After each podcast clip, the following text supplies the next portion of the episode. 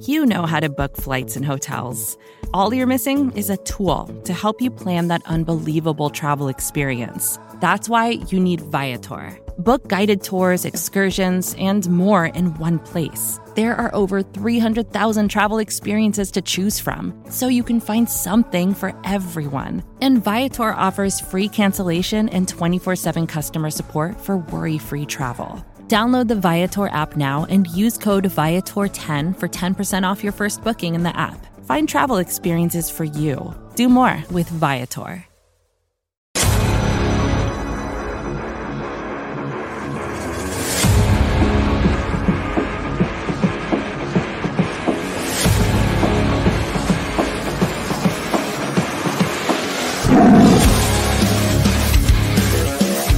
Bengals fans are amazing. They're resilient, they're tough, but they're fun. And I'm I'm really excited to hopefully meet a lot a lot more of you. Isaac has the big game. Then we became a real balanced offense for the playoff run, which I thought was really important. He put on the greatest route running exhibition I have ever seen in my life. He was he was football twenty four seven, and that was the greatest part of of Chad. Times at times the early part, I would tell him when we were throwing deep passes, I said, "Don't wait too long." You know, because I'm going to get away. If you ain't going to have the arm to get there. So, you know, they, I want to run to the ball, you know.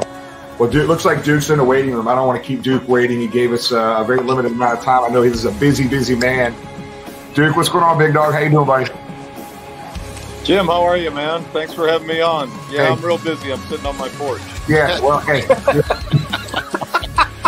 Have a little drink going on there. You know, Joe Burrow has played in big games his entire life and I would think he will be a steady hand at the at the, at the bow of the ship. And uh, I think I wouldn't be surprised if they take him all the way to the Super Bowl. I really wouldn't.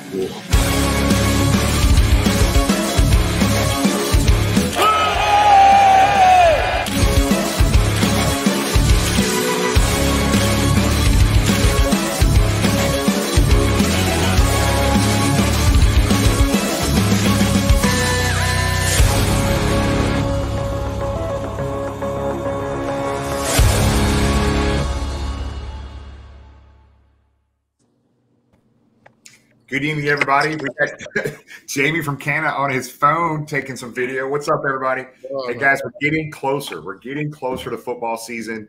Amazing day yesterday uh, down at uh, Paul Brown Stadium. The largest, I think it was the largest practice crowd ever in, in Cincinnati football history, if I'm not mistaken. But um, just real quick, I want to apologize uh, right off the top. I was really kind of pushing the YouTube focus, specifically YouTube and YouTube only I didn't do the best job communicating throughout the week uh, as much as I should have. So we decided last minute. Uh, the guys on the screen here got on me and said, "Hey, we need to make sure we go all all social media platforms." So sorry I didn't do the best job communicating there. So whether you're watching on Facebook, Twitter, or YouTube, thanks so much for being here with us. We're we're excited about the show tonight, guys. Big big uh, show tonight.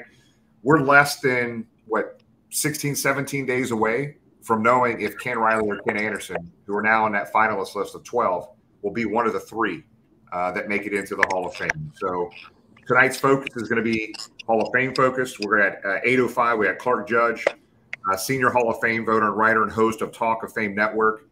Um, great guy, uh, friend of the show. He was on with us last year as well. 8:25. We have Bengal senior writer Geoff Hobson, who is critically important, involved in, in pushing these guys with the Hall of Fame voters. Then at 8:50, we got John Turney uh, from uh, pro who is a expert in pro football Hall of Fame history. Uh, he works for what is it, Tom? The National Football Focus. Pro Football, football Journal. He pro football, pro Journal. football Journal.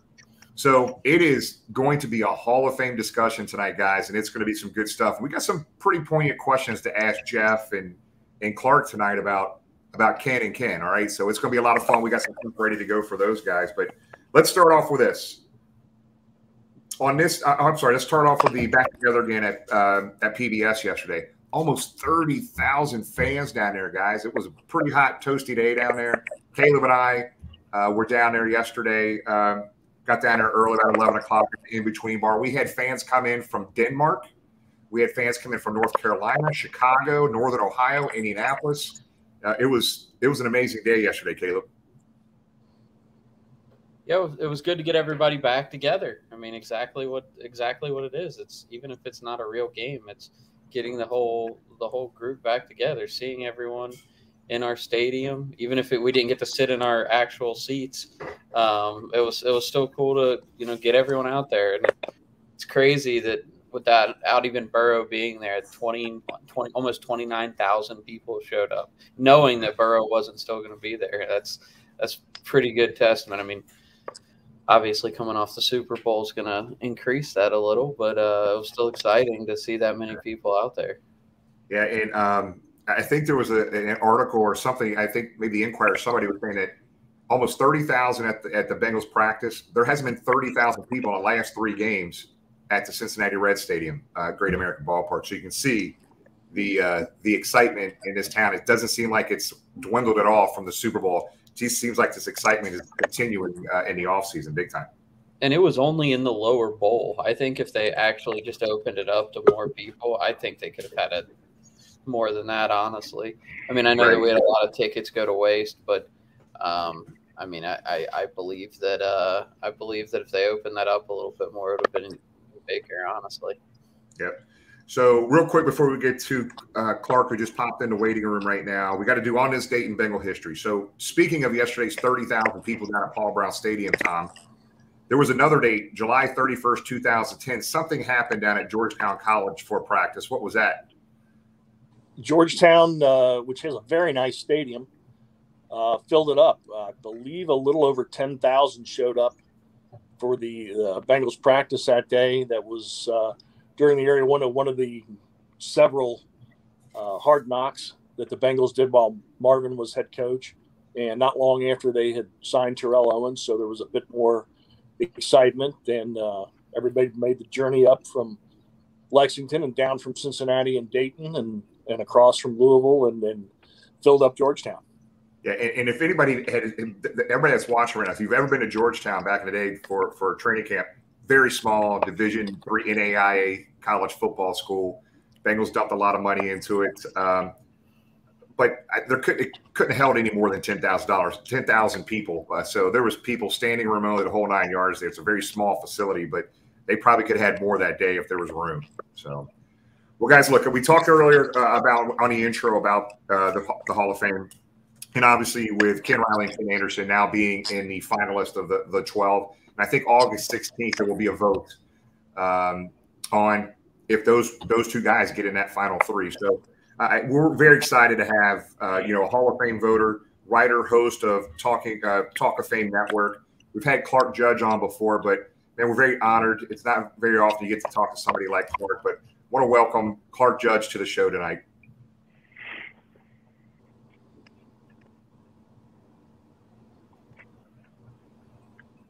If we can bring you on, Clark. Clark, for you. Mark, how you doing? Hey, good. How are you? Good, good. All right, Clark. Before we get going, what's the hat? What's the T? What is that? Portland Timbers. Portland Timbers. Okay. Uh, Major League Soccer. My uh, brother-in-law owns the team. Okay. Really? Okay. Yeah.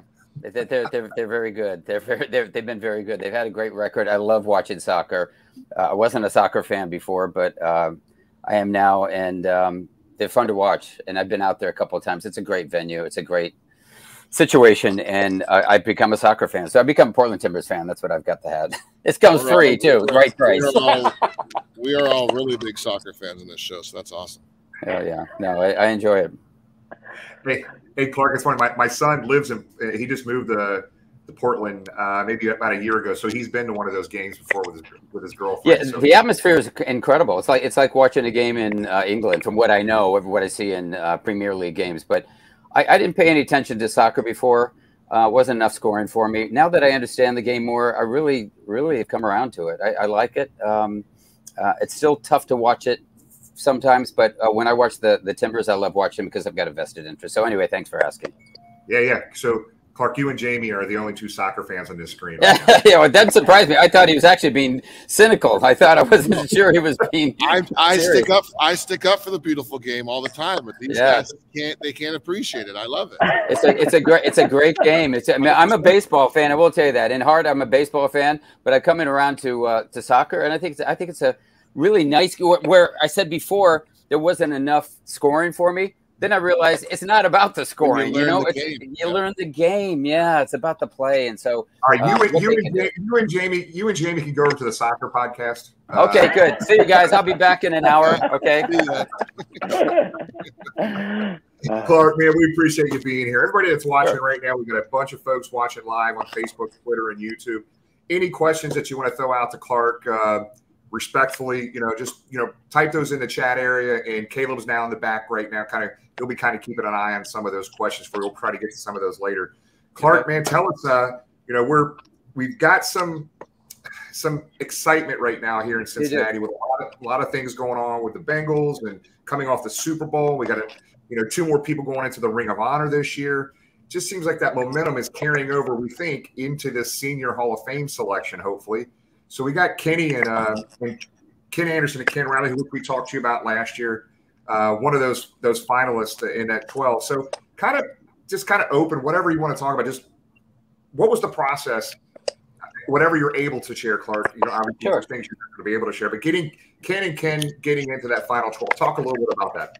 Sure. They're, they're both uh, up for the seniors committee, which is people who've been out of the game 25 years. You're not eligible to become a modern era candidate until five years after retirement. You've got a 20 year window. If you don't get in at that point, you go into the senior pool, which we call the great abyss, because there's so many quality players in there, people who are Hall of Fame worthy, who just never come out. Well, we brought that up with Jim Porter, who's the new president, and he said it doesn't seem like it's really fair to have one a year.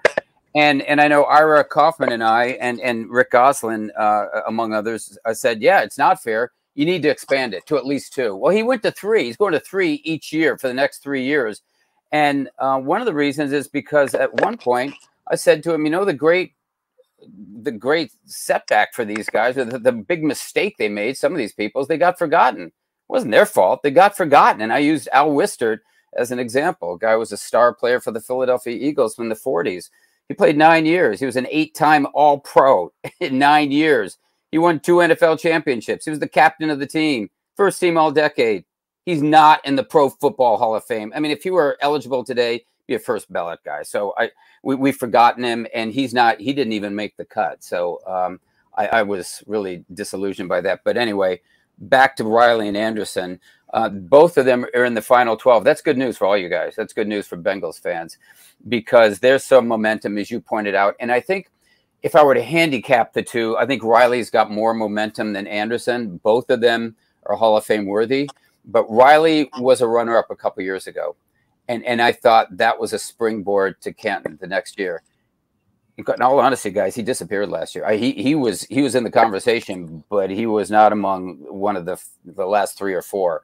And so I, I don't know what happened there, but clearly it was a different group of people on the senior committee who were voting at that time. And at that juncture, I remember saying to Jim Porter, I, I think this is unfair. I mean, what we're doing is we've got nine people on this committee. We're talking to five of them each time. Well, all you need are three votes.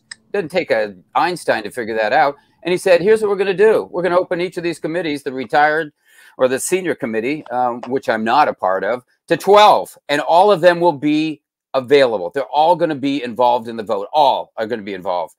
And so that now brings in the Riley faction, which may or may not have been there last year. It sounds like it wasn't. Brings them now back into the fold. So now Riley's got some momentum within that group because those guys are, are, are going to vote. Um, I'm on the contributor slash coaches committee, and, and we've also expanded to 12, and each person makes a presentation uh, for those finalists. So Ken Riley, because he was so close two years ago, and because his numbers, at least, speak for themselves 65 career interceptions, tied for fifth. Tied with whom? Tied with Charles Woodson. Oh, wait a minute. Charles Woodson, the first ballot Hall of Famer. This guy can't get in. Of the seven top interceptors, only one Hall of Fame eligible, only one is missing. Happens to be Ken Riley. So um, that's going to bode well for him. As I mentioned, I think on this program before, the elephant in the room is his teammate, Lamar Parrish.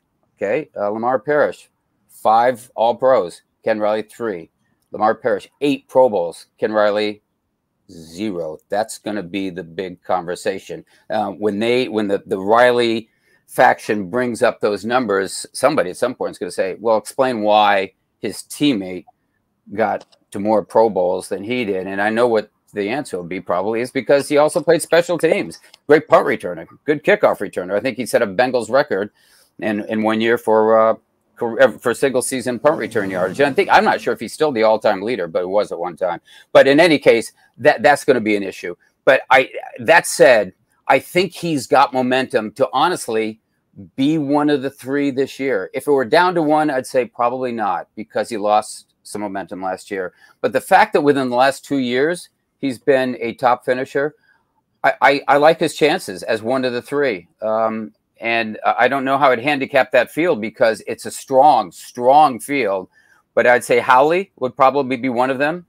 And if I were to guess, I, I might think Maxie Baughan might be another because I know he was a top finisher last year. He didn't quite make it, but maybe Maxie Baughan. But you got two linebackers then, and, um, and I don't know if, if the group would say we need to go to another position.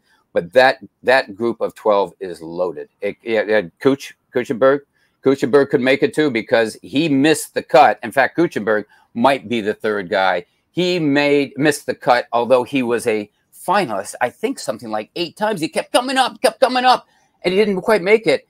And and he he was a great offensive line, a great offensive lineman. That was an oversight, but the fact that he's back now, he may be one of those three. But I think Riley's got a shot. I think he does. I think Anderson's going to have to wait. So, so Clark, I guess I don't want to dig too far into this because it's frustrating to us because we've talked to a lot of Hall of Fame voters. It just seems like there's definitely bias that comes into play. And how in the hell can Ken Riley be a semifinalist one year and then not even in a discussion year two? It's a different group of people making it every year. It seems like when they make make these decisions. But uh, Tom, let's. I would like for us to kind of dig into because you made a great point, and we really kind of battle back and forth on this discussion on well, Ken Riley's Hall of Fame or Pro Pro Bowl and uh, All Pro. I, I, mean, Tom, let's dig into that. I know, I know you and I have talked about this so many times. Well, yeah, um, none other than Ken Anderson himself made made the point, and there there are several when it comes to Ken. One, he was very soft. He was a Paul Brown guy. He didn't speak to the pre- press much. Not that he was standoffish. He was just shy. He did not say much. He was very quiet. He did all the talking on the field. He didn't dance. He wasn't flashy. He just went out and and broke up passes and intercepted 65 times. Uh, and there's something else, you know, back then with the voting, players didn't see other players other than watching film for the coming week. Maybe they'd get a little snippet of highlights if they got home from their game, from the four o'clock game in the East. If they got home by 6:30, they might see the highlights on CBS or NBC. So, you know, he wasn't like Lamar Parrish. He wasn't returning punts. Uh, you know, he wasn't the Deion Sanders of the 70s like Lamar was. But but Clark, when you you bring that up, and if it comes up with some of your peers, of which we enjoy talking to all of them. Uh, in my case, some of them make me lose my hair and my, my blood pressure goes sky high with some of their logic. Uh, I, I, think some of them need to get into politics, but um, with the inconsistency of their answers. But one thing you know about Lamar Parrish is, um, there we are, uh, is you know, Ken Riley played half of his career without Lamar Parrish. Mm-hmm. He played half of his career with Louis Breeden on the other side, uh, you know, or, or the, the you know the Charlie King, you know, but before Lamar. So, you know, he did make three Pro Bowls. I, I think it, it's really up to the a good question for the voters. Why didn't he make it when he's being all pro, but didn't didn't go to the Pro Bowl? Uh, yeah. We asked Mel Blount that last year, and he was stunned by that.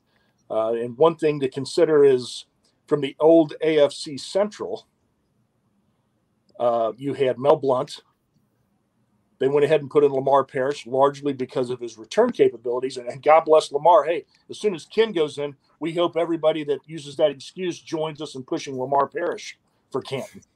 But, you know, it would not be extremely likely that the voters are going to put all three cornerbacks in the Pro Bowl, all from the AFC Central from two teams.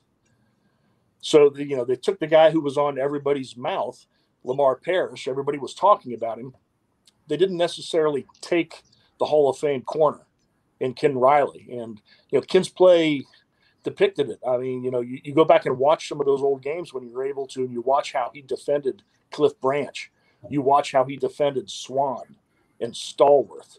Uh, he was a fantastic tackler, especially for a cornerback. I mean, elite level at, at all, at, at, everything you'd want from a cornerback. And despite being quiet, talk to his teammates. He was a leader. He was a smart, smart football player. He went on to coach in Green Bay for a while before he took over uh, at his alma mater, Florida A&M. So, uh, you know, the, the criticisms of him, I, I really, I, I, don't, I certainly don't agree with, and I don't see. And granted, I'm, I'm partisan, and granted, we we are from a very small market. Um, you know, we've got a very good representative and Geoff Hobson. Wouldn't have anybody else, but uh, I, I I think the criticisms fall short, but I, I think the the compliments are right on. You want me to respond to that? Yeah. I, I, yeah, oh, um, I, I don't disagree with you, but I will say, me Lamar Parrish moved down to Washington, and um, you know he's he's then with a different system, a different team, still going to Pro Bowls and being uh, an All Pro. But um, but I, I I don't disagree with that. I think it does need to be explained. To be honest with you, um, I do think numbers speak for themselves. I just like to have somebody sit down with me and tell me why. And, and we had, um, I, am on a, a, podcast I do with Ira Kaufman called the Eye Test for Two, and we had Ken Anderson on last month, and he explained that. He said Lamar Parrish was a flashier player, you know, and, and, and Ken Riley was quiet, and he was a leader, and he just did what he did. But like you mentioned, Lamar Parrish was no slouch. He had 47 interceptions. I think it's something like one of 20 DBs to go to eight Pro Bowls. So that speaks for itself. But I, I just I, I, just would like to have that explained if I were in that room. I'm not in that room, but um, I certainly would. Uh, I, I, certainly would be leaning towards voting for him. Uh, if he's not one of the top three this year, guys, I honestly I'd say he's probably going to be in the top three next year, only because I know who's pushing in there and what's going on. Um, but there are other. I mean that that list is loaded. Um, oh. And there are people that that you you probably wouldn't. Maybe some of you wouldn't remember. Eddie Meador's on that list. Eddie Meadors was a great safety. He was a great safety. He's been forgotten. He's just simply been forgotten. And I'm glad to see him come back. And I think Rick Gosselin's going to make his case. And and and that's good for Eddie Meador. But he his his case needs to be resuscitated. But Ken Riley's numbers just don't go away. And that's going to be tough for voters to refute because they sit there 65 interceptions. There with Charles Woodson. We put Charles Woodson in first ballot. What's gone wrong with this guy? And and you can't really say anything except that, well, his teammate, Lamar Parrish, you know, he had this, he had that. No, forget about Lamar Parrish. What about this guy? And and he's been forgotten. And honestly, I thought um, that he might be. I, I, I thought he might be um, uh, might get some more attention. A when you put him the uh, Bengals, whatever his Ring of Honor, uh, Hall of Fame, whatever. Um, and and also his passing. I thought his passing sort of drew attention to the fact that here's a guy's been wrong. I mean, this guy's been overlooked. We we need to do something here. But but it didn't. And and now these in the top twelve he's got a shot. I mean, he's. I think he's got a shot because now everyone knows who those twelve people are. Vacations can be tricky. You already know how to book flights and hotels, but now the only thing you're missing is, you know, the actual travel experience. Because is it really a vacation if you're just sitting around like you would at home? You need a tool to get the most out of your time away. That's where Viator steps in you can book guided tours, activities, excursions, and more in one place to make your trip truly unforgettable. Viator has over 300,000 travel experiences to choose from. Everything from simple tours to extreme adventures and all the niche, interesting stuff in between. So you can plan something that everyone you're traveling with will enjoy. Real traveler reviews give the inside scoop from people who already been on the experiences you're considering, so you can plan with confidence. Free cancellation helps you plan for the unexpected, and 24 7 customer support means you can travel worry free. Download the Viator app now and use code Viator10 for 10% off your first booking in the app. Find travel experiences for you. Do more with Viator. When you need mealtime inspiration, it's worth shopping Kroger, where you'll find over 30,000 mouthwatering choices that excite your inner foodie. And no matter what tasty choice you make, you'll enjoy our everyday low prices, plus extra ways to save, like digital coupons worth over $600 each week. You can also save up to $1 off per gallon at the pump with fuel points. More savings and more inspiring flavors make shopping Kroger worth it every time. Kroger, fresh for everyone. Fuel restrictions apply. Another day is here, and you're ready for it. What to wear? Check. Breakfast, lunch, and dinner? Check. Planning for what's next and how to save for it? That's where Bank of America can help. For your financial to-dos, Bank of America has experts ready to help get you closer to your goals. Get started at one of our local financial centers or 24-7 in our mobile banking app. Find a location near you at bankofamerica.com slash talk to us. What would you like the power to do? Mobile banking requires downloading the app and is only available for select devices. Message and data rates may apply. Bank of America and a member FDIC. Yep. Clark, here, here's what's interesting. We, you know, talking to a lot of the voters over the past couple years, they all have different there's not just one format that they use. Everybody has their own opinion of what they sh- what they're fighting for for their Mhm. guy. Everybody has their guy they're trying to push to get into the Hall of Fame. Not necessarily the right guy. All of them probably deserving, but who should be that one guy? And they always want to fight for their guys. But we were told very specifically that hey, if you get other Hall of Famers that played against these players like Ken Riley, who pound the table for him uh, in Mhm. video and that information. Well, watch this quick video. I kind of put a couple clips together. I want to get your opinion on this piece right here, if I can find it real quick. Uh, watch this video. We Ken Riley gets my full-throated endorsement for the Pro Football Hall of Fame. When there are there are 65 reasons that he should be in the Hall of Fame, and really, there's probably a lot more than that. I mean, you know, uh, total turnovers that he's he was responsible for. My case is that the man is a Hall of Famer. His records indicates that, and so justice need to be served for Ken Riley. Thank you very much. so Clark, we, we've had, you know, we've got a couple more coming from two other Hall of Famers. I'm hoping to have here within the next week. But James Lofton, Michael Haynes, and Mel Blount have those videos are very powerful. Those are just very short snippets of two or three minute videos. Yeah, but man, they're pretty powerful video. That that has to make an impact. Uh, Just wanted to get your opinion on that, Clark. Yeah, it, does make an impact because Lofton played against him. Um, you know, Blount really didn't because he- didn't line up against him, but but he certainly saw him.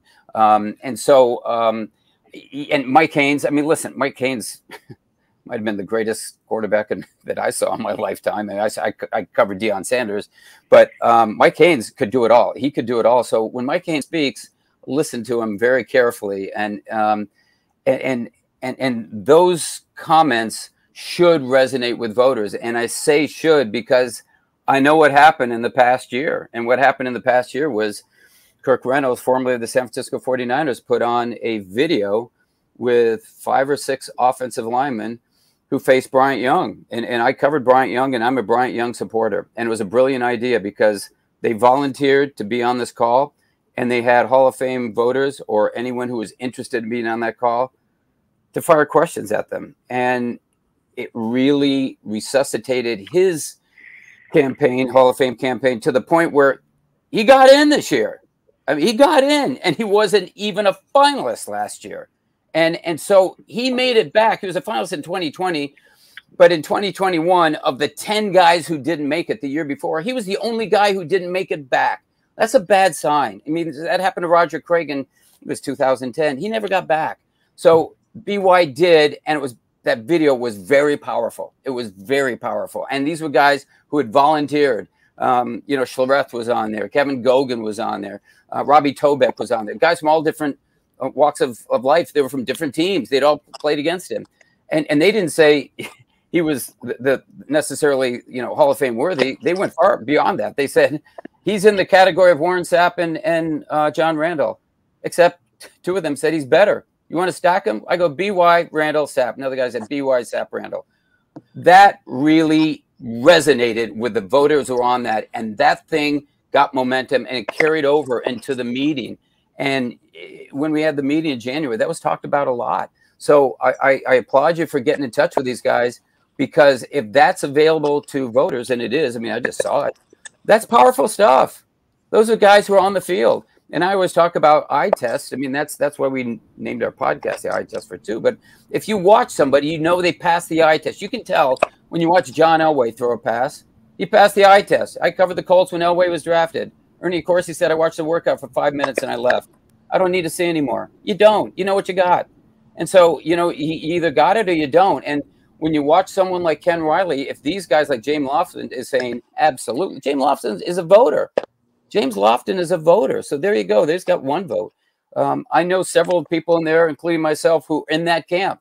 So it's going to take a powerful argument to keep him out. That said, of those 12 guys, I don't know who you toss. I mean, I don't know. I, I don't know who you toss there. I, you know, um, but uh, I, I, I hope he makes it this year. If he doesn't, I think he's on the short track now, guys. That's the good news. Don't get discouraged if he doesn't make it because there's a guy like Kuechenberg. When I saw that list, I'd forgotten Cooch, but there's a guy like Kuechenberg that I think voters who are in there now go, how did how did this group ever not include him? How did we never not include him? But there were reasons and some some things that some of the um, um, voters had said and some of the persons associated with the Dolphins at that time had said that, that kind of hurt him. Um, but here you've got a lot of people now talking about a team that, that we weren't talking about a year ago. Now we are. Why? Because they're right. in the Super Bowl and, and everything's looking up for them. So um, I, I, I, I, think the, the, the, the, future, maybe it's the present, looks good for, for Ken Riley. But um, if it's not this year, I, I, would think it would be next year. I mean, he's a guy Clark. that you, as it said, you can't just get over that 65. So yeah, Clark, I'll tell you, man. Hey, I, I do we so appreciate you having you on, buddy. But man, I'll tell you, we're beyond the frustrated stage as Bengal fans, right? Just, I mean, we feel pretty strong. Like you said, I think the top eight guys in that all-time interception leader list are all in the Hall of Fame with the exception of one. Yeah, well, I think Darren. Yeah, Darren Sharper, I think, is tied for seventh. I mean, and he he's not going in for obvious reasons. But so, like, literally, literally, you know, it's it's been one of those things where it's just been so frustrating. One oh, oh. Bengal in 54 years. Well, that's the that's the problem. That's the problem. You go, you're going to tell me just one t- one guy in the history of that team, Anthony Munoz. He's the only guy Hall of Fame worthy. Of course not. So exactly. what are we doing here, guys? What are we doing? And and and so I can't explain what other other voters have done. I, have only been in there 13 years, um, but there but there's some people have been in there close to 30, so yeah. they've heard some arguments in the past. Uh, yeah, I, I share your frustration, guys. I'm frustrated about some other guys. Randy Gradishar is a guy I'm frustrated about. How, how are there no members of the Orange Crush defense in the Pro Football Hall of Fame? Zero. No, no. Louis Wright's not in. Randy Gradishar is not in. What? Are you kidding me? But but I'm going to tell you, he has no traction. He hasn't had any traction until now. So you know, the Gradishar is a guy I don't think is going to make it now just because he hasn't had any traction. But the fact of the matter is, he's one of the 12 guys. That's good. The, the fact is, you got two two Bengals who are the 12. I mean, that's that's speaks volumes. They've got a shot. So I, am not telling you not to be angry. You should be angry. Right. You should be frustrated. But you should be encouraged now that seems like people have awakened to your franchise and said, there's something wrong here. There are people who are Hall of Fame worthy who've been waiting too long. We need to do something. Yeah. So, Clark, you sort of you sort of touched on my question a little bit, but obviously we're talking about you know previous generation of players. What what is the that's that's really close up on my face. Sorry. Um, what uh, what what has the impact of the Super Bowl appearance this last season have, if any, on uh, on the selection process?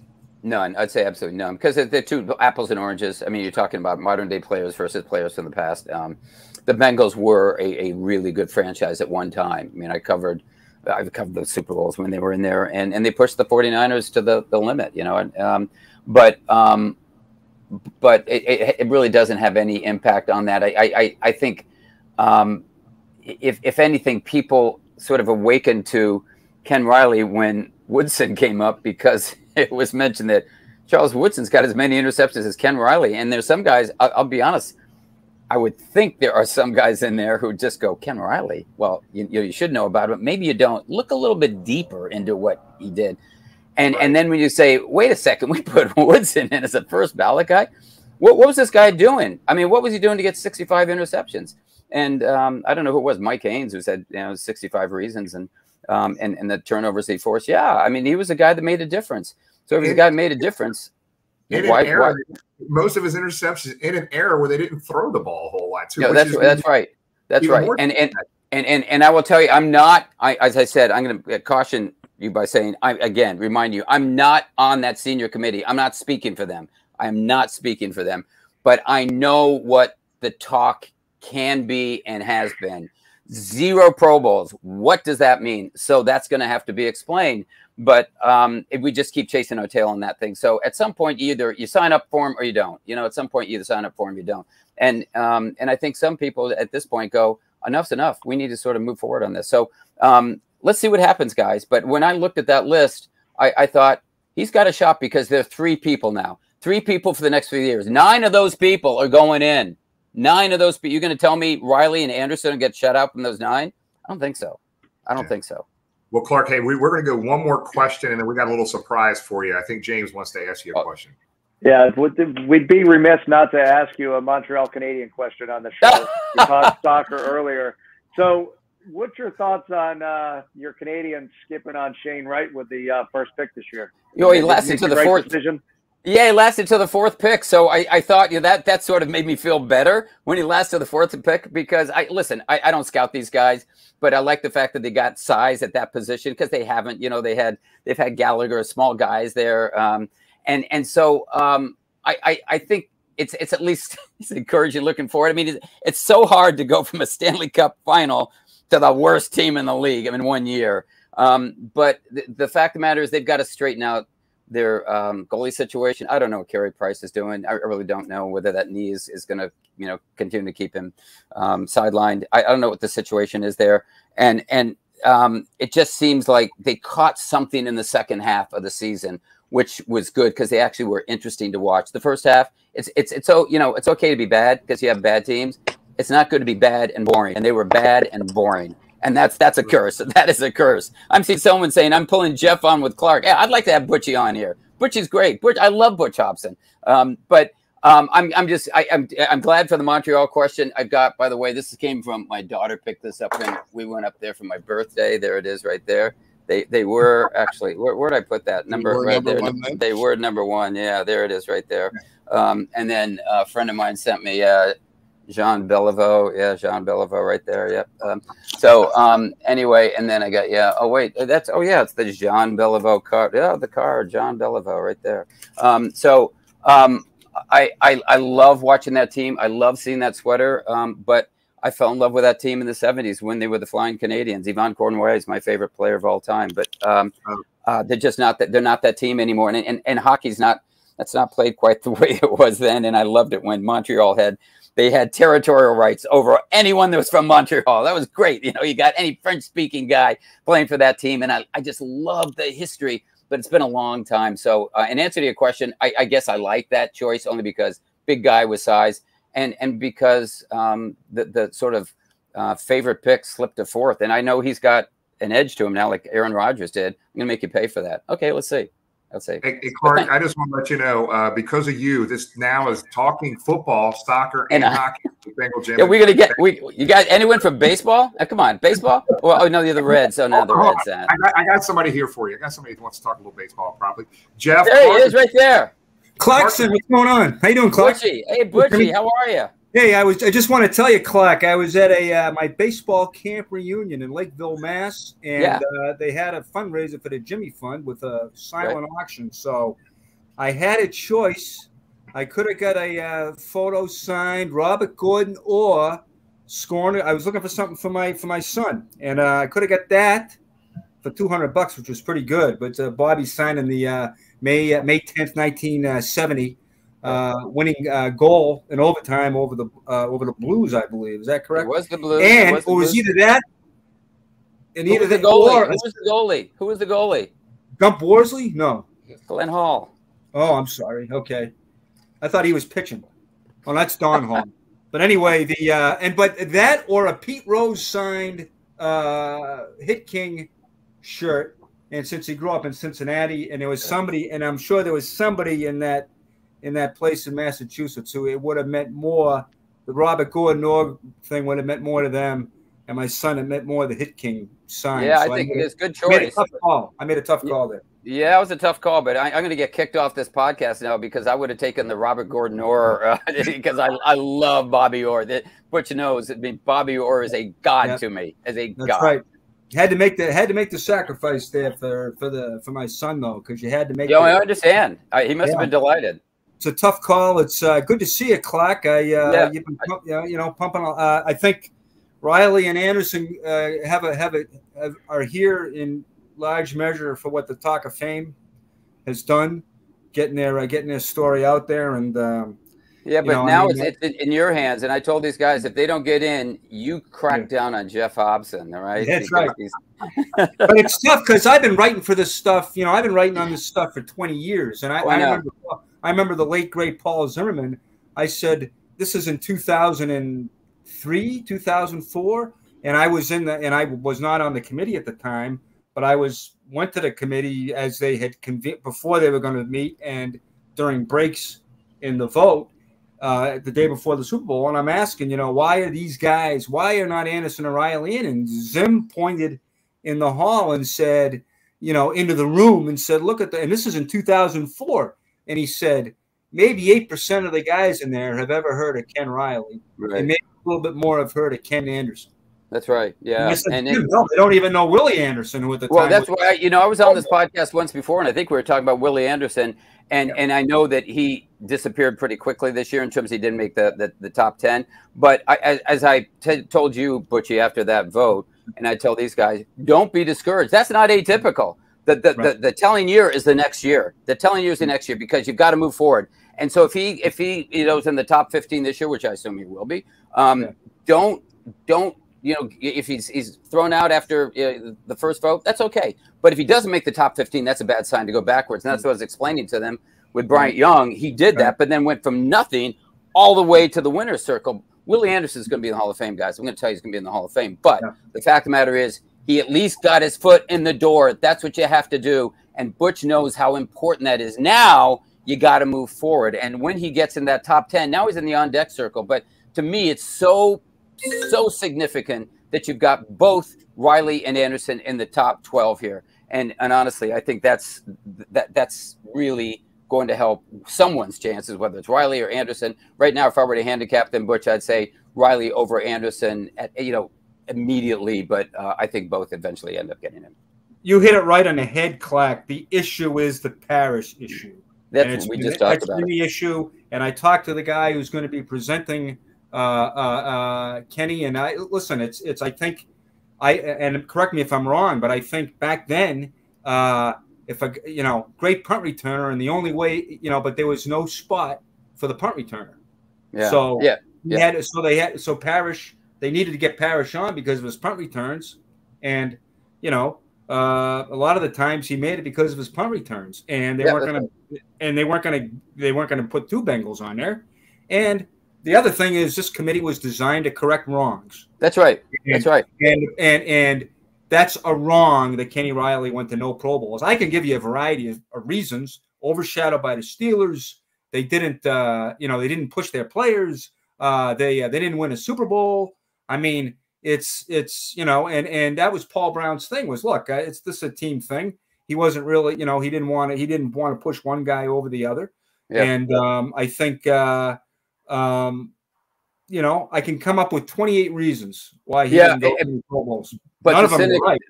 But but the dissenters are going to say, uh, you know, he, he- up against the Steelers. Well, Lamar Parrish is up against the Steelers too. He got elected. Uh, why didn't Paul Brown push him if he didn't push him? And those are going to be the questions that are going to be asked. And, and I'm sure he did. I mean, I'm sure he did. I'm just saying that it was not. It was a.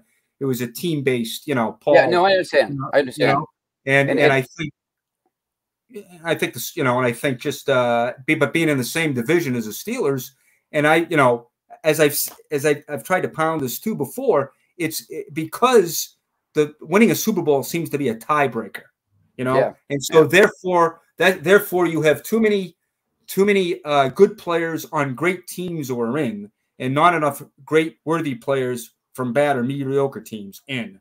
And I think that's, um, but you know, that's we know the problem. How do you correct it? Yeah, I think that particularly hurts Ken Anderson. I think that particularly hurts Ken Anderson because there's something like eight quarterbacks who haven't won championships or in the, the Hall of Fame, and and uh, Ken Anderson's numbers also speak for themselves. But um, I, again, you know, it's it, it's a situation these guys are going back to. Why is there only one, one Bengal in the Pro Football Hall of Fame in 54 years? You know, people and and Butch knows in that room there was there were complaints for years about Denver. Denver went to more Super Bowls than they had guys in the Hall of Fame, and suddenly all of a sudden you know, we start putting Bengals in, Bengals in, and I'm sorry, uh, Broncos in and Broncos in. And I saw what uh, Jennifer typed in, a, you know, a couple minutes ago. She said, "We're tired of waiting. Next year, it's always next year. We're tired of waiting." I understand that. I I, I would be if I were a Bengals fan, tired of waiting. But um, this group of 12 includes two of your players who are Hall of Fame worthy. And, and you should be tired of waiting, but at least now we're moving forward. And as Butch said, the idea of, of sort of enlarging – this the number of annual seniors was to correct oversights or mistakes. And and so that's what they're hoping to do. And honestly, as Butch mentioned, the fact that you've only got one in 54 years, yeah, that's a mistake. That's a mistake. Hey, Clark, you, Clark, you made a good point, man. I didn't even think about that. Bengals Super Bowl three. One player in the Hall of Fame. We got more Super Bowl appearances than we do players in the Hall of Fame. Yeah, sure, yeah, Clark. Sure. And, and, and, and whoever's, whoever's I mean, making that that case, Geoff, th- that guy should point it out. He should point it out. I mean, I I I don't know who's presenting him, but um, and I know I know Goose is in Riley's corner. That's gonna be helpful because Goose carries a lot of weight in that room. Right. No, I, I no, and I, Ira Kaufman, uh, Goose, Borges. I mean, yeah. uh, they're going to have plenty. Of, they're going to have plenty of ammo. And I should say, and Paul did push his guys. You know, when the day Kenny Anderson retired, Paul Brown said he's a Hall of Famer. Said that about Kenny Anderson, and I know how he felt about Riley. So I just think, uh, you know, the Steelers thing, and and they're they're winning. Uh, and I remember talking to one of the former Steelers, trying to get a guy to, you know, talk about Isaac Curtis because yeah, right. you know, I mean, here's a guy that should be discussed. You know, that we haven't even talked about as a senior. You know, right. I, and I told the guy from the Steelers, you know, hey, uh, better numbers than Swann and Stallworth. Oh, but we won four. We right. got in four. Well, I mean, Right. Isaac Curtis was a reason that the Bengals, you know, got to the playoffs in 73, 75, you know? So, I mean, it's. uh It goes back to what these guys were saying, though, Butch, because they got in the playoffs, the Steelers, um, you know, every year, and they were uh, won four championships in, in six years. Because of that, people saw a lot more of them. They saw them, so they knew who they were and they may have not seen Isaac Curtis, so they, they didn't know who he was. But you go, oh, wait a minute, this guy's you know in the same league. Don't know him. I don't know him, but I saw the I saw the Steelers playing the Cowboys in the Super Bowl. I saw that. You know, I, um, you saw Swann's catch. I saw Swann's catch, acrobatic catches. Yeah, I know who he is. I know who Stallworth yeah. is. Um, I mean, I think it's sort of interesting. You have wide receivers from a, a Steelers team that I think was known for running the football, right? Yeah, that's right. so we have two wide receivers. Uh, anyway. Well, That's Clark, man, look, uh, Clark, we appreciate. I didn't mean to, to surprise you pulling on Geoff. I wasn't sure if that was going to oh, go. No, I, I want. Yeah, I love having Butch on there. Geoff and I, we we've known each other for what 30, yeah. 35 years, something like that. Right. Um, you got to. Clark's a very Clark's a very generous man. He's he's a very generous yeah. man. He's helped me out in more ways than he'll ever know. Uh, this is the yeah, I'll, I'll I, I want to thank James for the the Montreal Canadiens question. That's the one that came out of left field. That's the one that came out left field. I love that. Clark, what are we doing with Don Sweeney? Clark, what are we doing with Don Sweeney, man? Don Sweeney survives. Yeah, yeah. I don't, I don't know. know. I don't know. Yeah. I have no idea the only sport we haven't talked about tonight was uh, lacrosse, so I'm sure James will. that's that's Butch's bailiwick. Actually, he loves Jimmy Brown. Jimmy Brown. Ben yeah. Syracuse. There we go. We'll get our weekly uh, Syracuse plug in. There you go. But I, I, love talking to you guys. That's why when you uh, contacted me, I thought I'll find a way to be on you because I love talking to you, and, and and I thought there was a chance that Butch might be on. And you're right. You're in great hands with him. He makes terrific presentations um, you'll get these Bengals in, and and I'm sorry for people who are frustrated. I understand that, but I guess Clark, my only my only uh, my only advice would be you're going to have to be patient. You have no choice. Clark, we'll we'll have you back on because very soon uh, after August 16th, we'll, start belly aching about Willie Anderson not being in. so help us help us right another wrong. There you go. I like your Ken Riley framed uh, uniform be over your left shoulder. That looks pretty cool. Thank you. Clark, man, we appreciate your time, buddy. Thank you so you much. You got it. Thanks, guys. Really a pleasure. Butch, you take care. Thanks, Good to see you. Thanks, Clark. We'll talk to you soon. Geoff, he's good people, man. Yes, he is. He's a great man, and uh, he's done a lot of good stuff on uh, on the Bengals on that Talk of Fame thing, and he's Yeah. a big reason. Uh, you know, they're getting a little run now. I think. Yeah, Geoff, uh, dude, it means so much you taking time. You're, I know you got so many things going on, and you taking time with just a, a bunch of fans means a lot to everybody, us and everybody that's watching. But man, we're, we're pretty excited, and, and your your uh, your guy Mon's watching too. Just want to let you know. Main, my main mon. Yeah, yeah. So, Butch, tell us what's you know. I mean, it was great news. Great news uh, to hear. You know, Kenny and Ken being in his final twelve. Whatever you're able to, to to share, I know there's things you're able to and things you're not able to share, but kind of give us the scoop, man. How does go, and, and give us an idea of what happened to get get these guys in there. Well, I just think it's uh, it's more transparent now. You know, I think Jim Porter, the new Hall of Fame president, he heard he heard he heard the concerns from uh, you know from a lot of people about the senior process. Just one wasn't enough, and it was kind of always. Uh, and I mean, you guys know this. You've done such a great job uh, yourselves pushing these guys. It was always a little bit of a uh, a shroud of mystery over the thing.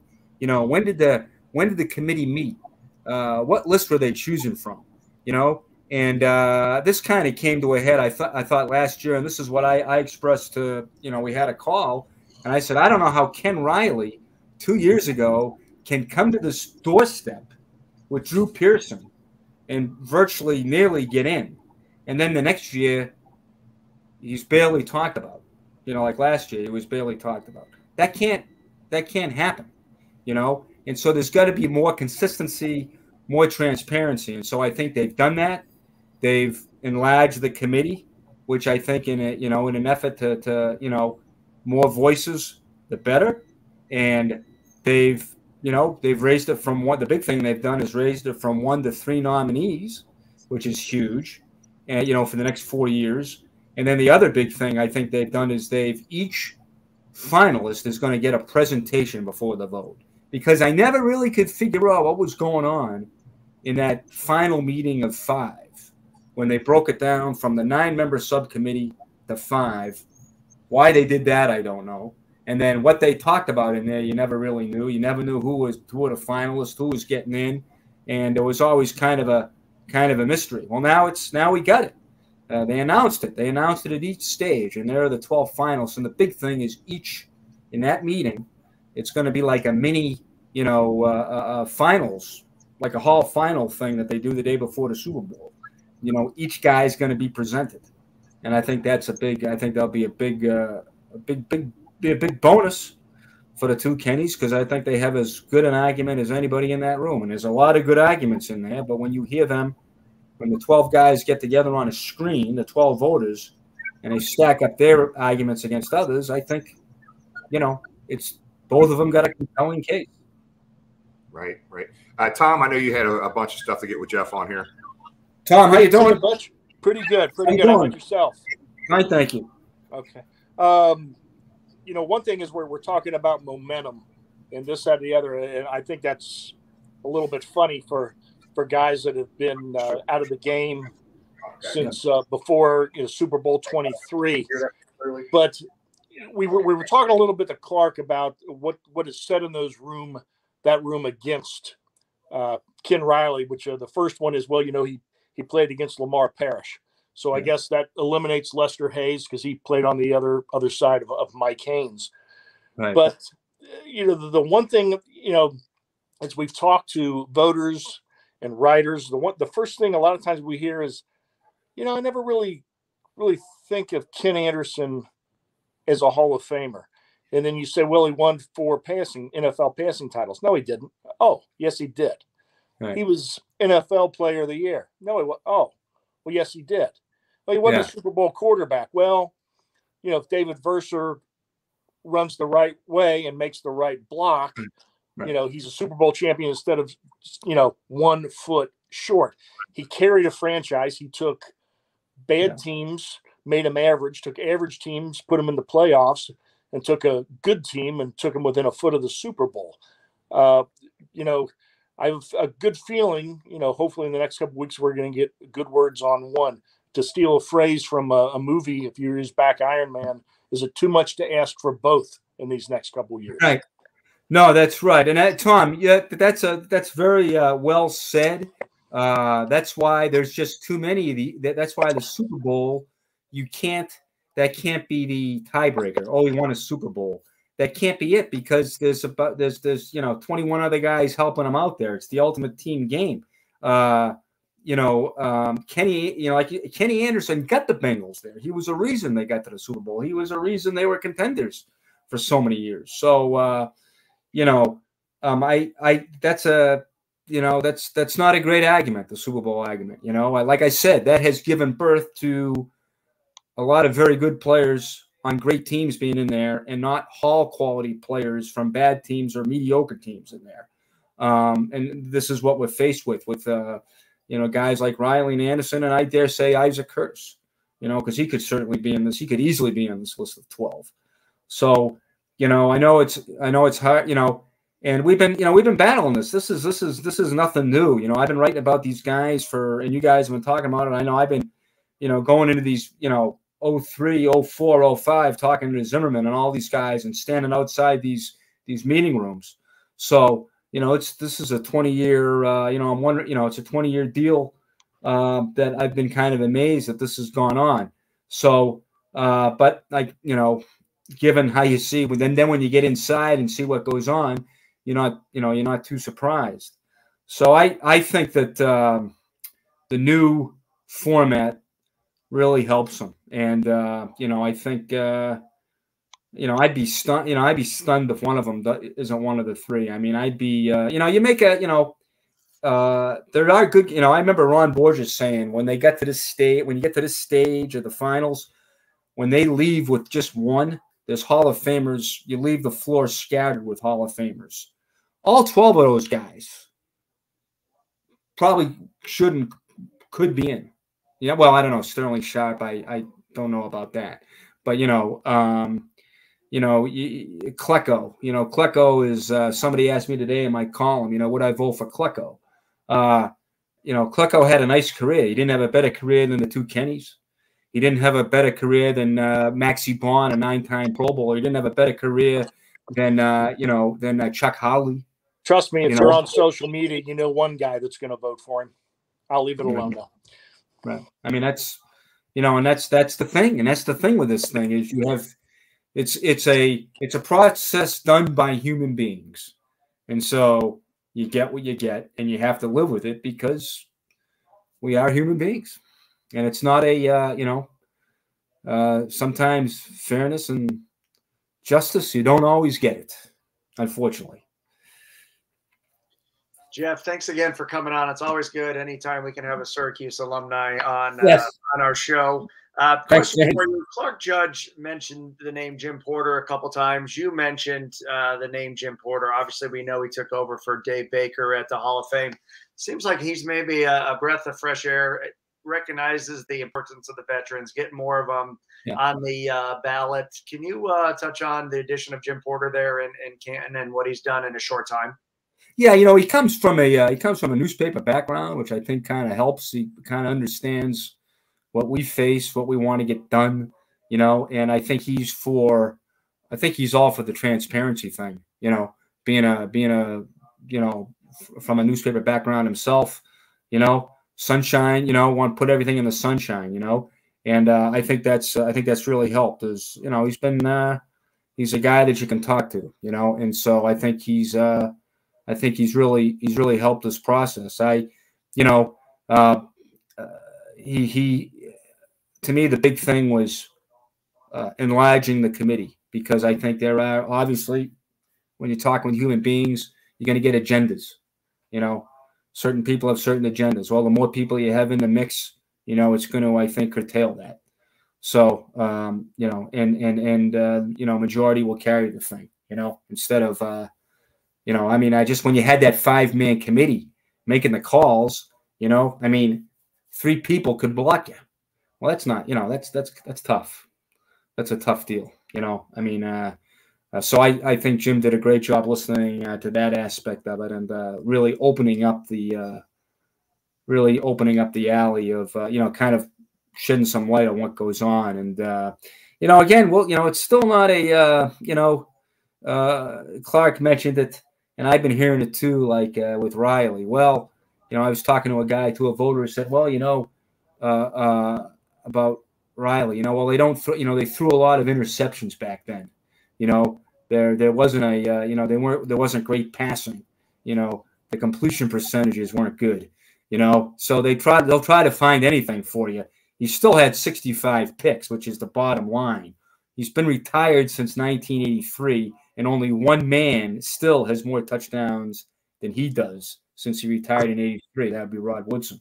So, you know, and then I asked the guy, okay, well, what's the argument with Ken Anderson then? If the if completions percentage were lousy, here you got a guy who retired as the all-time leader in postseason completion percentage, se- season completion percentage, and percentage in a game with more than 20 throws.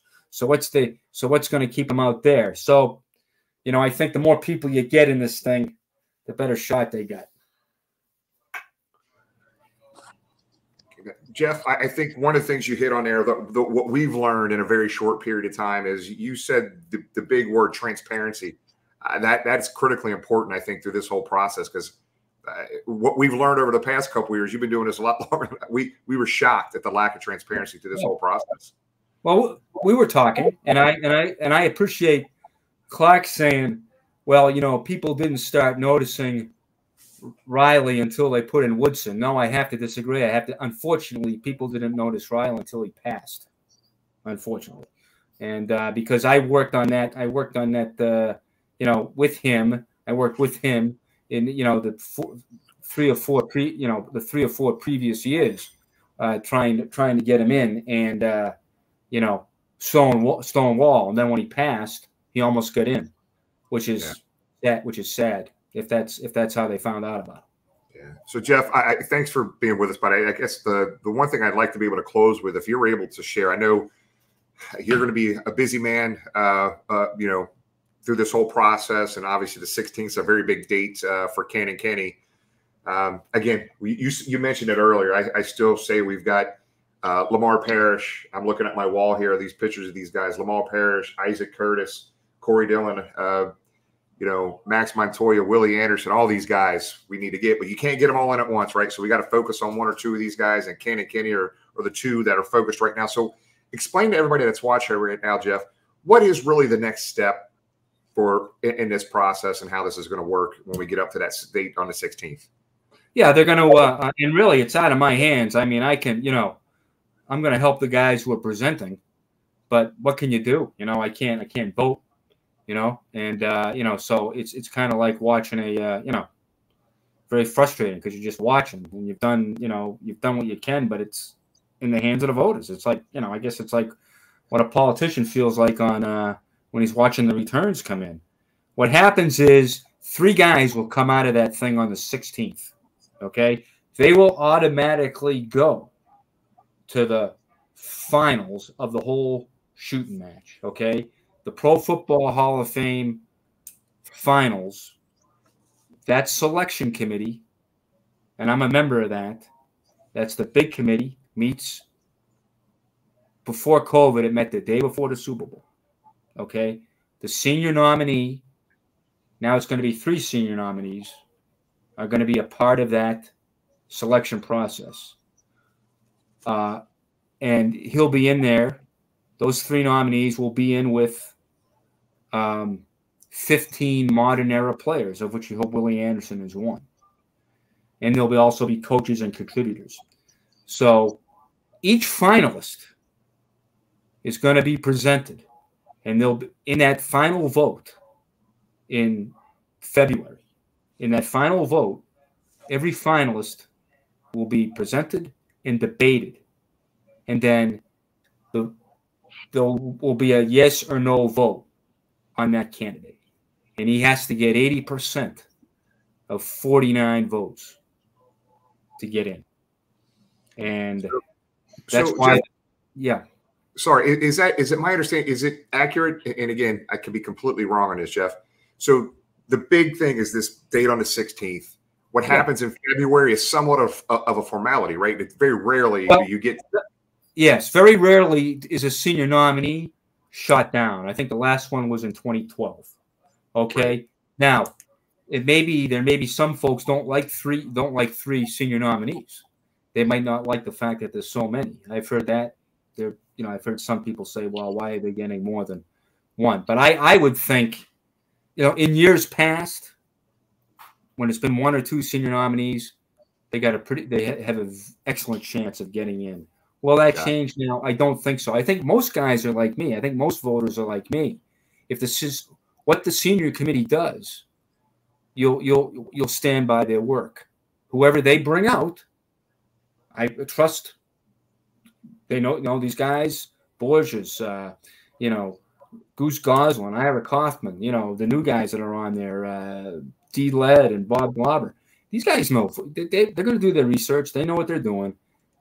The guys they come out with, I'll more, you know, I'll probably vote for them. I think most voters feel that way. They they they've got a committee for a reason, and they'll take the committee's recommendation. Like I said, it hasn't been. I think the last senior guy, it's it's it's been like a good ten years that the senior not, and then he eventually got in. The guy who got, I can't remember. I think it was a, a it was an offensive lineman. He was later got in like three years later. Jerry Um, Kramer. Yeah, Uh, Kramer. no, I think it was the guy from the line. I can't remember his name now. Uh, but um, yeah, but I, maybe Kramer. I don't know if Kramer got voted down. It took him forever. What it took him like fifty years, right, Tom, to get to get to get out of the room. You know, and even then it was still, you know, it was uh, you know people were saying, well, you know, he made one play or something. You know, I mean, block. You know, had a pretty good career, I would say. Actually, he didn't even make that block, but he deserved to be in the Hall of Fame. There's no question. There's no question. Yes. Well, Geoff, I, I tell you what. Here, here's what we're planning to do on the 16th. Keep your schedule open for. Give us about 20 minutes. August 16th. Be ready. We're going to be going live from Canton, Ohio, because we expect some really damn good news that day. Uh, because I'm literally, I will be at Canton. I will be in front doing a live remote from Canton, Ohio, on the 16th, brother. So make sure you have. You make sure you take a couple minutes for us that day. Be ready for it. No, there's no question, uh, Jim. I, I mean, I, I wish I could be like Joe Kennedy and uh, promise to deliver Illinois, but I, uh, I, uh, I, uh, you know, I can't. Uh, I wish I could, but yeah, no, definitely. August 16th, big day in American history. Yes. Uh, Babe Ruth passed and Elvis Presley passed, but I think Kenny Anderson and Kenny Riley are going to live. Uh, well, Geoff, brother, we we appreciate your time, and you mean so much to everybody watching right now, brother. Keep fighting, keep working your ass off, buddy. But uh, we appreciate your time with Hey, us today. Jimmy, Jimmy, can I ask him one current Yeah, Bengal go ahead, question? Because I can't get an accurate. How is the punting competition going? Yeah, I, uh, I don't can know. give me an answer. Yeah, I don't. I don't think anybody's punted yet. I think it's all jugs. No. that's uh, Tommy. Tom, that's one of those things where it's going to be the games, right? Is okay. You know, it's. Uh, but I tell you what, uh, Chrisman looked good holding, but that's all you can say. he, he looked good last year early in camp. I mean, there I mean, I remember Yeah. going to a couple practices and seeing how well he punted, and then it kind of popped into a couple of the papers. You know, uh, hey, Chrisman looks pretty good. I wonder if we and then he got hurt. You know, right, Right. after we Yeah. thought maybe we had a competition. So I just wondering, but It's going to be tough with Huber. It's going to be tough with Huber's hands. I mean, he's got those. He's got those golden hands, you know, and uh, you know, and we all know McPherson's. Uh, you know, McPherson's one of our big wep- weapons. So I don't know. I think the I think the uh, the punting maybe uh, maybe maybe take a back seat. Who can hold it? Who can snap it? And who can hold it? Because that guy. Uh, well, you already saw what he did, McPherson. Yeah. Yeah. Well, Geoff, brother, we appreciate it, man. We- We'll we'll stay in touch, man, and I can't wait. To, I can't wait till the 16th, buddy. Can't wait to talk to you the 16th. Uh, thanks everybody for uh, for uh, checking in. Tommy, good seeing you again. Way to work. Good talking to you, James. And uh, it's uh, who dey? Who Dey, buddy? We'll Thanks, see you. Geoff. do that. Geoff. Take care. Thank you. See you now. See you, buddy. Night. Staying on your punting situation there, um, Tom, it's interesting that um, that Geoff mentioned the, the hands aspect. As everybody knows, we had Shayne Graham on, on last week, and I don't remember if he said it on air or if it was our discussion um, prior how important that uh, holding the ball was on those um, on those snaps. And you know, obviously Evans uh, Evans a weapon, so uh, punting's uh, punting's important, but that uh, holding the ball on those snaps is uh, just as important, if not a little bit more. But you know, it's on that. You may Shayne Graham said, and I think somebody said here, you know, in this particular competition, the holding aspect might be sixty percent of you know the equation of of who wins that battle. So, and like Shayne Graham said, also with teams going for it on fourth down so often from all parts of the field, you know, it, it lessens the, the the kicking aspect of it, puts a little more emphasis on the holding aspect. Hey guys, we're gonna we're gonna keep rolling here. We're a little bit behind today, and I've had uh, John Turney on here since about nine fifty, so he's ready to go. So, guys, real quick, uh, we're doing something a little different here. I'll let Tom introduce John here. John is on my cell phone. I think we have this connection right. John, can you hear us right now, buddy? Yeah, I, I sure can. Okay, uh, James and Tom, I just want to make sure. Can we hear? Can you guys hear him when he was talking just now? can. Good. All right, Tom, I'll let you go ahead and do the introduction. Let's get rolling with John. I'm, I'm excited about this guest. John's uh, John's going to be fun. So John is uh, he is football. He, he writes for Pro Football Journal, uh, writes about the history of the league, the history of the Hall of Fame, their candidates, and he just had an outstanding article a couple weeks back. I talked to him a little more in depth about it today, where he ranked every senior nominee, I believe all 56 of them, and sort of ranked them in terms of you know very likely, somewhat likely, might get in, kind of weak case, and so forth. And uh, certainly, he gave a lot of attention to uh, both of our guys, both Ken Riley and Ken Anderson. But uh, spoke to him about that today, and also spoke to him about the process. He is a straight shooter, uh, like he said. He calls balls and strikes. He has no allegiance to a team, but he does have a strong knowledge and love for football. So, John, thanks for joining us tonight. Uh, it's, it's my pleasure. I don't know what I can add to those great guests you had before. They're Hall of Fame voters, so their opinions really count. Um, I don't have the gravitas that they do. I'm just an observer. There's absolutely no question about that. They're following Geoff Hobson. It's, it's kind of like following Elvis on stage. So we, we apologize for that. But uh, no, talking today, you're more than qualified, and we love having you. We appreciate having you. So as you go over these final 12 candidates, you broke them down a little bit for me today, but but share with all of our uh, our football fans, fellow fans out there. Uh, you know, how do you see these these 12? Who do you see that has a really strong case this year? And and you pointed out some things to me today. It, sometimes it isn't about the play and about the career; it's the momentum they have had within the committee that makes them likely to get in.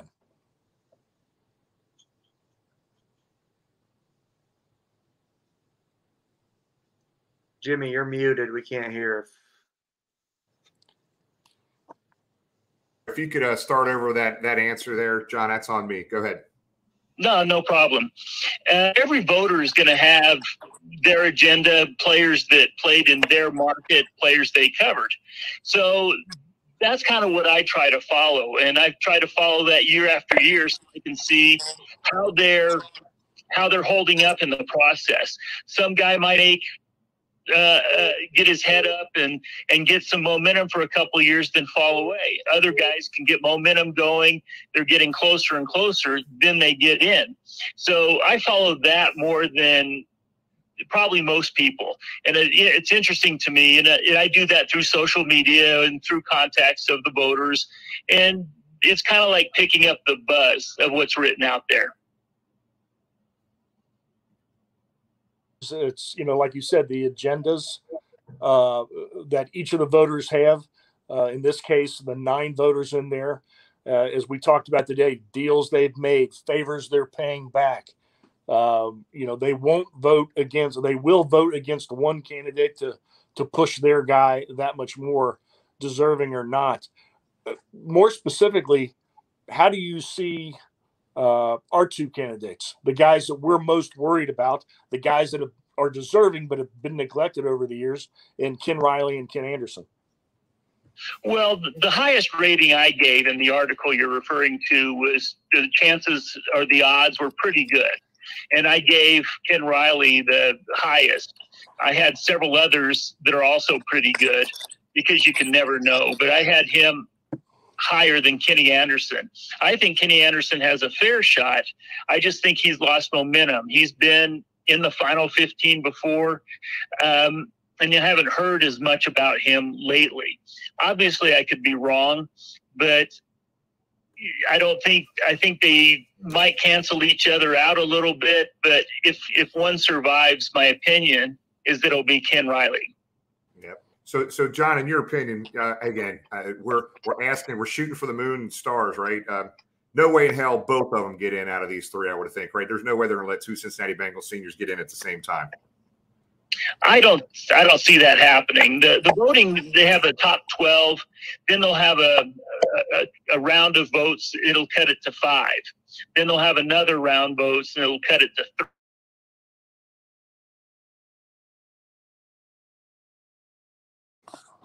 Jimmy, you're muted. I'll, tiebreaker. I'll, I'll go against two Bengals.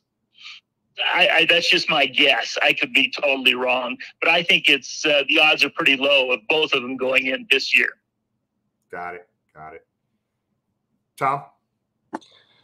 So, John, uh, we we just you know listening to, to Clark and Geoff, hearing the the weaknesses from you talking to guys. You know, we we have our people that we're able to talk to, but certainly you're a little broader, and like you said, you call balls and strikes very simply from that national media that maybe wasn't exposed to these Hall of Fame players that played in a smaller media market, two very classy, team oriented guys. Uh, what what is a typical argument against the two of them? Well, I think the the positives for Ken Anderson are, are, well known. The four passing titles, he was a league MVP, and that's rare.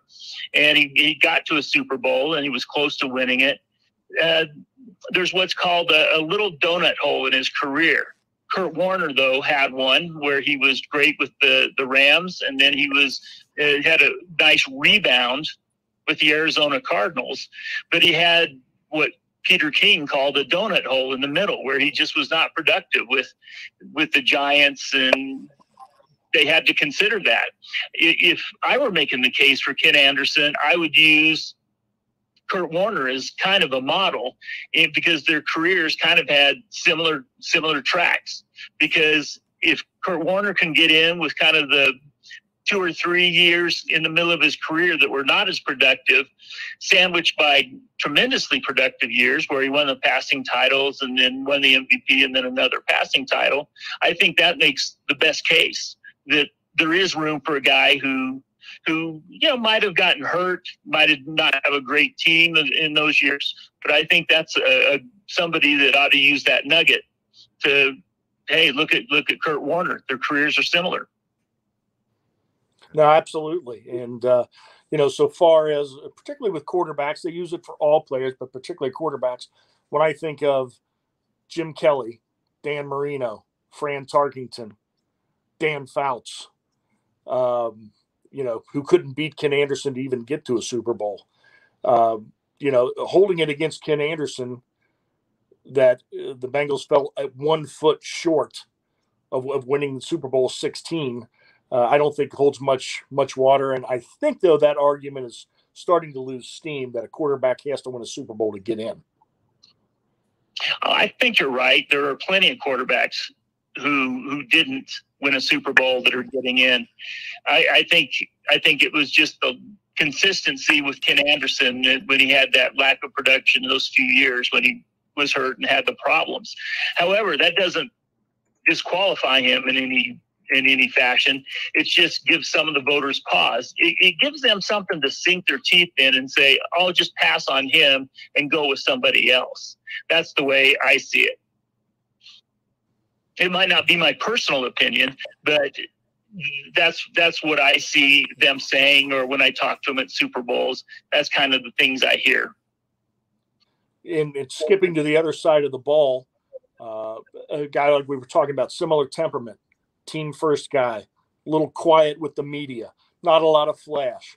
Comes in, gives his Hall of Fame performances, and uh, and and went on. You know, would go home in Ken Riley. But uh, comparing him to other defensive backs and mainly cornerbacks, you know, we, we had a, little gathering here we call Jungle to the Hall last month. And it isn't just every man in the history of the NFL that is lined up at cornerback every single player. Ken Riley has more interceptions than one. He's second all time amongst cornerbacks for interceptions from lining up at the cornerback position. Uh, you know, between that, the players he played against, the respect he has from his peers, uh, you know, other than the fact that uh, he played with a, a, guy on the other side of the uh, other side of the line of scrimmage is pretty good in Lamar Parrish. I don't see any argument against him.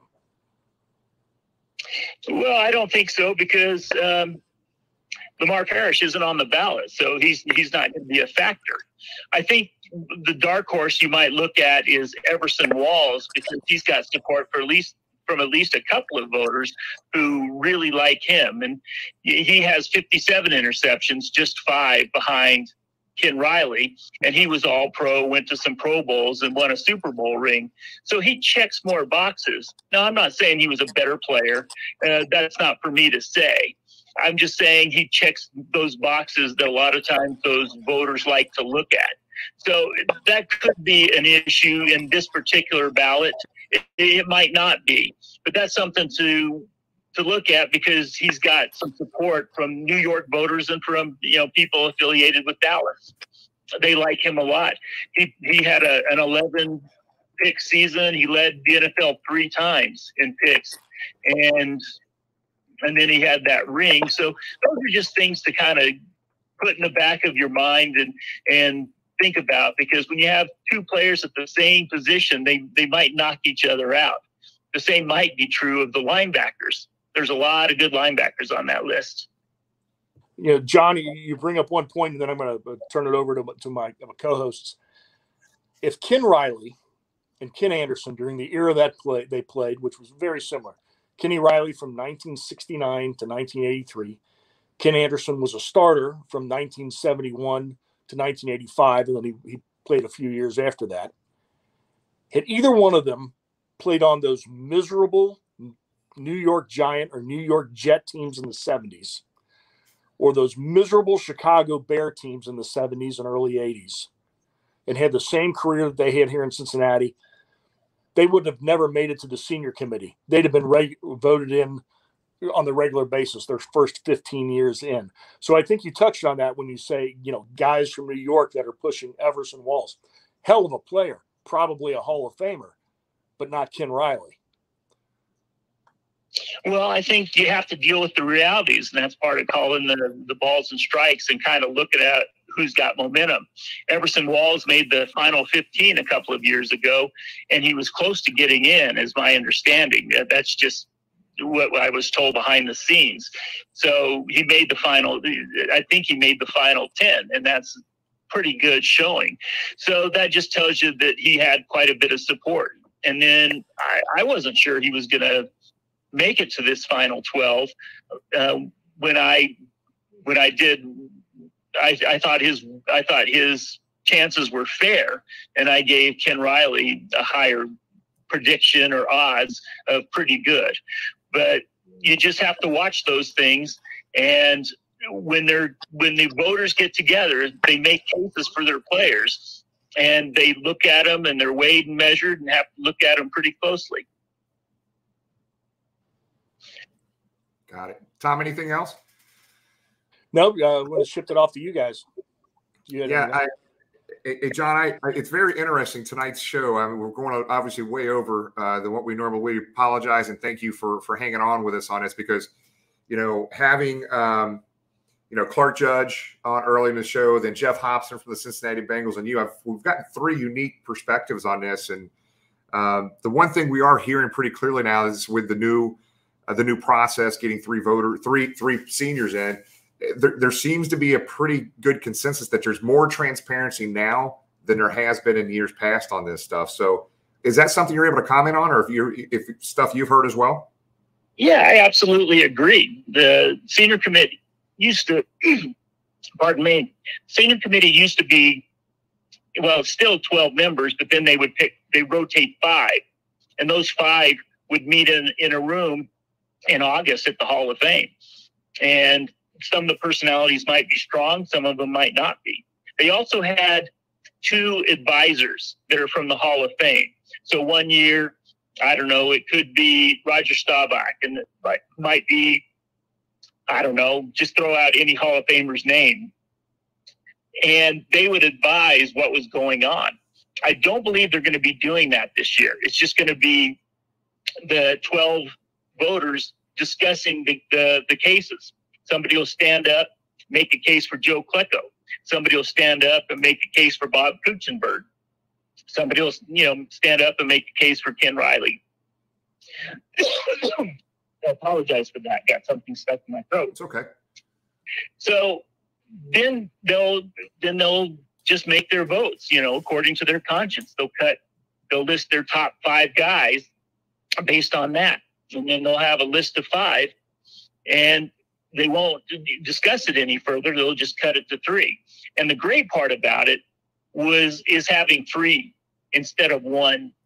A couple of years ago, we wrote and and you know just begged Dave Baker. Of course, we had no no uh, no pull whatsoever to have at least two seniors.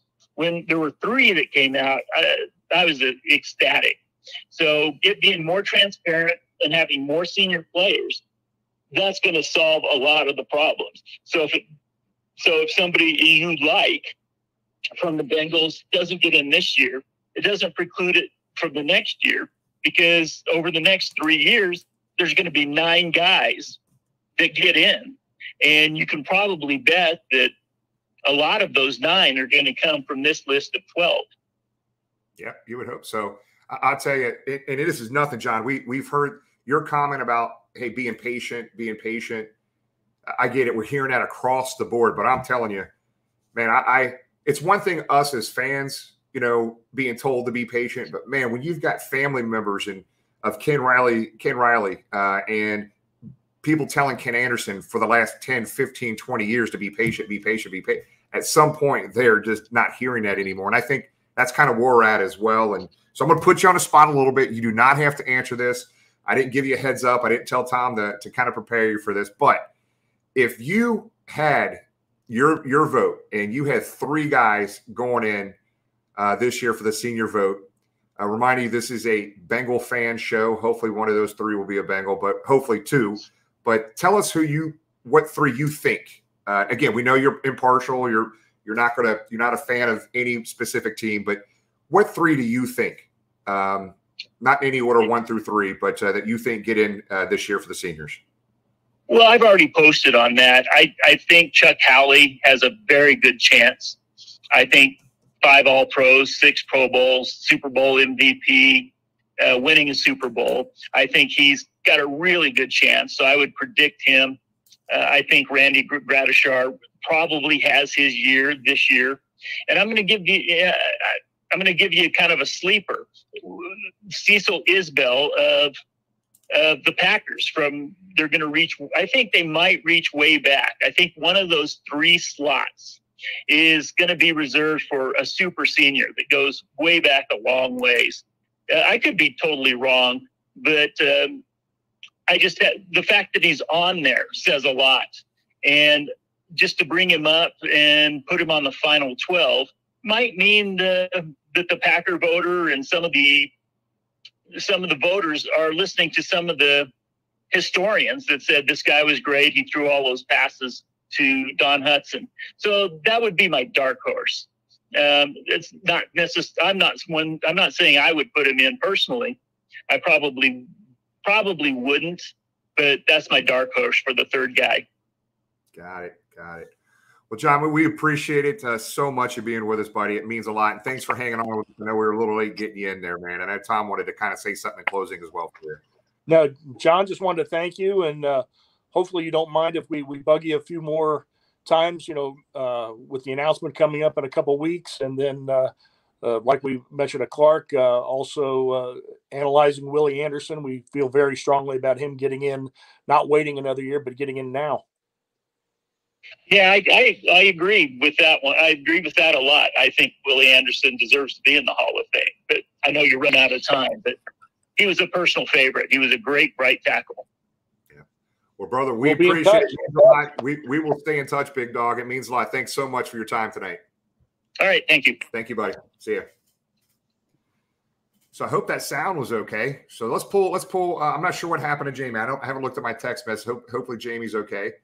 Um, but let's uh, let's pull on Caleb here. So Tom, I, I John was fun to talk to. Man, he knows his shit. He does. He does. He does a great job. Uh, I personally don't always agree with uh, some of the guys that write for that, but they do have a, a few big, big stars, and clearly he's one of them. So hopefully we'll have him back on. Yeah. You know, it sounds uh, like I'm going to reiterate this again. It, it, sounds like the the changing of the guard at uh, in Canton has has been good. Um, you know, all three guests mentioned the the new president. Um, you know, we had David Baker on the show and seemed like a nice guy. Obviously, we know he had a, a quick quick retirement and it was gone pretty quickly um, from the Pro Football Hall of Fame. But it, all three of our, our guests tonight spoke very highly of the the new man in charge up there, and, hopefully that um, that'll lead. Um, you know, I think as as it was said, more transparency with what goes on in, in this voting, and ultimately at the end of the day, getting our uh, Bengals in the in the Hall of Fame. Right, right. Well, guys, real quick, there's some things at the beginning of the show. Go ahead, whoever that was. Sorry. I was going to say I was really thinking that uh, you were trying to gear him towards picking a Bengal in one of his three, and he did not give in to the peer beer salesmanship. Didn't come through there, Jim. I was hoping for it. Shit. I didn't want to push him too hard on that, but you know, again, he's not voting at the end of the day. There's some definitely some guys of that 12, uh, Tom and I know that are in Riley and Anderson's corner. So I, I, you know, all these years that Ken Riley's family and Ken Anderson have been told, be patient, it's going to happen, be patient well, three, four, five, 10, 15, 20, come on, every year. Uh, it, it's that just goes on deaf ears to me at this point. But a couple things we forgot to hit on uh, beginning of the show, guys. Uh, August 20th, uh, Cincy Bob's, our guy, our buddy Josh, is dropping a new bobblehead. Tim Krumrie is being released on 820. Um, you can go to their website, cincybobs.com. I think Caleb will try to put that in the comment section for you if you want to kind of look at that. Uh, it's 12 to 3 that day. If you want to, you can go online and order and pay, or you can actually go to Heirloom Framing up in Fairfield uh, to pick up a Tim Krumrie bobblehead. Again, only 288 of these things from 12 to 3 to Heirloom Framing on the 20th of August to pick that up. So, uh, really cool stuff in the works, uh, not just with Tim Krumrie bobblehead, but some other great surprises Josh and Hollis and those guys got planned for us. Uh, the other thing, too, uh, we weren't joking about August 16th. Um, it, you know, we will find out. I'm hoping mid late morning that day uh, if uh, Ken or Ken get into the Hall of Fame. I will be driving up to Canton. We'll be doing a live remote uh, in front of the Hall of Fame that night uh, because I, I, just feel in my heart one of those guys are getting in. I think that's right. I think there seems to be a little bit more momentum for for Ken Riley right now than Ken Anderson. But God, it would be awesome if both of them got in at the same at the same time. Uh, the other thing too, Cincy shirts uh, dropped that untamed front and back kind of 80s rock era uh, James idea uh, of, of uh, a, tailgate shirt. And I know those things are selling like crazy. So make sure you go to, uh, I think it's www.bengalgym.com. You can order multiple shirts. The koozies are, are dropped. I think we've sold well over 100 shirts and maybe 40 plus koozies in a very short period of time. 100% of those proceeds go directly to the Ken Anderson Alliance. Okay. 100% of those proceeds go to the Ken Anderson Alliance. We'll start giving you guys updates on where things are with that. But uh, it was really cool to be at the uh, stadium yesterday and see run into three or four people wearing the uh, the Untamed shirts uh, with the concert tour stuff on the back. So very cool, James. Great idea on that, man. We seen I seen three or four people yesterday with them on at the stadium. Where's our Where's our picture for it to pop up here and brag about it some more? Oh damn it! we, got the, we got the big burrow. We got our talking football one. But hold on, got we got the big burrow. Got the big burrow. Uh, we got the koozie. We got the the tailgate. I I did not put that damn thing in here. That's on me. That's on me. Right. Now that, that's a cool shirt. Again, thanks to our buddy Josh at, at Cincy Shirts for unveiling that. He did some some teasing pics leading up to it, and I think I don't know a lot of fans didn't know what to expect, and then. Uh, unloaded that and was was very cool. So uh, props to them. As you said, go to bengalgym.com, order those if you're not around um, the uh, Cincy area. They'll gladly uh, ship you one and uh, enjoy. They're pretty cool. Let's go around and close this damn thing out, guys. Sorry, we're a little bit later again today, but three great guests. I hope you guys learned something about the senior voting for the the seniors and, and for the Hall of Fame. Every time we have these conversations with these guys, we learn something a little bit new. So um, I, I'm I'm cautiously optimistic about the 16th, thinking you know one of these guys are going to get in this year. So we'll kind of kick it off here. James, you want to go ahead and uh, start out the closeout?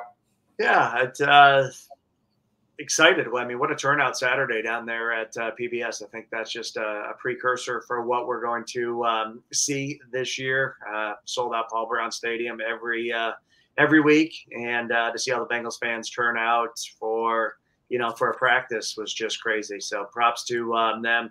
Also, something we didn't touch on, but something that affects the AFC North, possibly um, a verdict or the judge's ruling or the mediator, whatever she is on what's going to happen to the uh, quarterback on the uh, on the team up north. You know, I think we were going to put a um, a poll question up. I think check um, Twitter after. You know, we hear everything from two games, six games, eight games, the full season. Um, you know what will ultimately happen to um, to their quarterback. Obviously, some strong opinions um, on on what should happen. We'll see what the ultimate verdict is, but uh, supposedly that's uh, going to be released tomorrow. So we'll keep our ears open to um, to that. Again, you know this this Hall of Fame thing is, is something personally I didn't think about until we we did the first Jungle to the Hall um, last year, and it, it's something that's kind of grown near and dear to. To my heart and, and what we do and you know had a second great jungle to the hall this year and it's just you know, it's a shame that we don't have more in. Um, you know, we heard the number of Super Bowls versus the number of people in, and uh, obviously lopsided in the, in the wrong direction, and we need more. So I think fans uh, across the world, Bengals fans across the world, have you know just keep blowing the horn and and, and keep moving forward. You know, we keep hearing next year, if not this year, but. Um, kudos for staying positive. It's certainly a, a frustrating process, but think of how hard it is for for us, the fans, first, you know, the, the players and their families that are struggling with it, you know, this time every year, it just, you know, keeps coming up and, and just frustration, just get your hopes up and then get let down. So keep, uh, keep fighting a good fight and, you know, it's going to happen. And, um, you know, have these guys on, I think, you know, preaching to them and, and, you know, hearing the Bengals fans preaching and, and doing it in, in the right way, uh, goes a long way. So, so keep it up. Uh, Tom? No, like you said, uh, keep fighting the good fight and keeping the word out. It does matter. So these next uh, 16 days, social media, flood them everything, everything we know about these two legends, Ken Riley and Ken Anderson, the passing titles, the MVP, the leadership, the skill, the interceptions, and the class that both men uh, exemplify, not just for the Bengals, but the city as a whole. Uh, housekeeping, a reminder next Sunday night, we will be on. We've got one guest already uh, confirmed Austin Elmore from Cincy 360, a very big Bengals fan on uh, iHeartRadio, does a great job covering the Bengals. He will be one guest to join us. And then after that, August 16th, the games, preseason games will started.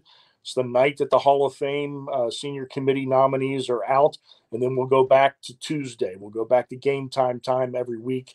We'll see you Tuesdays at eight. But thank you for your patience tonight, and Caleb. I uh, I was actually going to point out the same thing that James was with this upcoming verdict. Um, just because of when we play the Browns specifically, it could very well be his first game. It could be his last game of the suspension. Um, Jim and I've even talked about it as far as uh, purchasing the away tickets about gambling if when it's gonna the decision comes out whether the price is going to go up or down versus that but i mean a lot of people seem to think it's right about that time so definitely looking forward to that um, very excited that all three of our guests seem to have at least moderate hopes that um, pretty excited that 12 made it into the final 12, but um, it's it's a lot more encouraging than if we had had this conversation with them three years ago, four years ago. It seems. Um, so as you guys have mentioned, pounding pounding the pavement for them talking about it, it it's it's working and it it's clearly heading in the right direction.